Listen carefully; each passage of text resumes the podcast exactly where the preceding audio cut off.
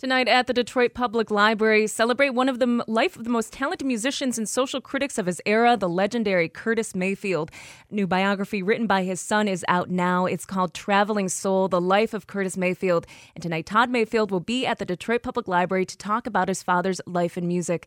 I sat down with him earlier today to talk about the work of promoting his father's legacy. It's been an honor to kind of keep his his name and his legacy going. That had a lot to do with with uh, me writing the book. You know, times change and every generation generation has their own music and their own, you know, people that they, they admire or follow from that perspective. And I just thought it was important, uh, given the breadth of his work and the depth of his work, that uh, that it should still be remembered by people and introduced to a new generation and, and, and celebrated by those who already are familiar with him. Because he was a he was a very private person in, in life. He was. He was. He uh, didn't get out, you know, socially very often. Had a very small circle of friends, and was more just into being around family more than, than socializing and being out and about. Back in the day, it would have been more unusual for an artist, not so much now, but unusual for an artist to have been able to have a successful uh, solo career, own the rights to his own music, and uh, be a vocal and prominent uh, civil rights activist like your father was. How do you think he was able to accomplish all that?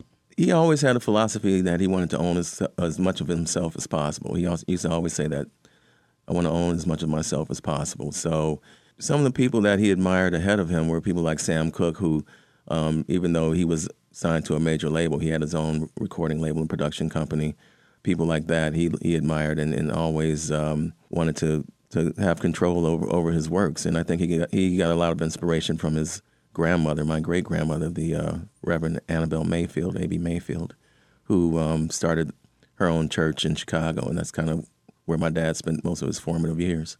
No, again, you will be at the Detroit Public Library tonight doing a book signing and a talk uh, for this new biography that you've written of your father, tra- uh, Traveling Soul, right? Traveling Soul. Traveling Soul, which yes. was uh, that name was inspired by, again, my, my great grandmother's church. Her, her, church was called Traveling Soul Spirit, Traveling Soul Spiritualist Church. Wow, so there's a lot of family history that's gone into. Absolutely. Book. Yeah. In in your interviews that you did for it, um, and the research uh, that you put together before writing it, what about your father's life and work do you think people would either be surprised to realize, or what's something that you want people to remember the most?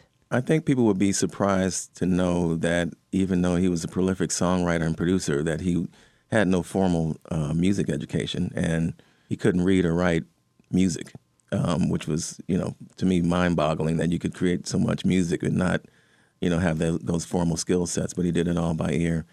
And um, I think that was, you know, that's one of the things that are surprising to folks. And then the other thing that would be surprising is that he, he produced for a lot of other artists other than himself, and um, you know had some some big success with uh, with other folks. That was Todd Mayfield, the author of a new biography of his father titled Traveling Soul The Life of Curtis Mayfield. He'll be at the Detroit Public Library tonight at 6 p.m. for a lecture and book signing. And we are going to revisit the work of Curtis Mayfield right now from 1970, the album Roots. It's Keep On Keeping On.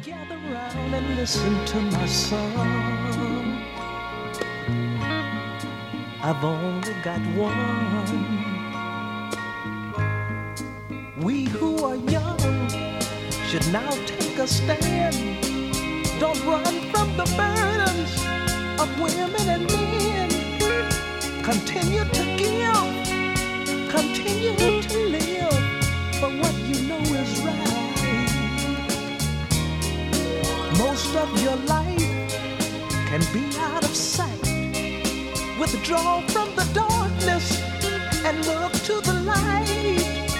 For everyone's at least that's the way it's supposed to be.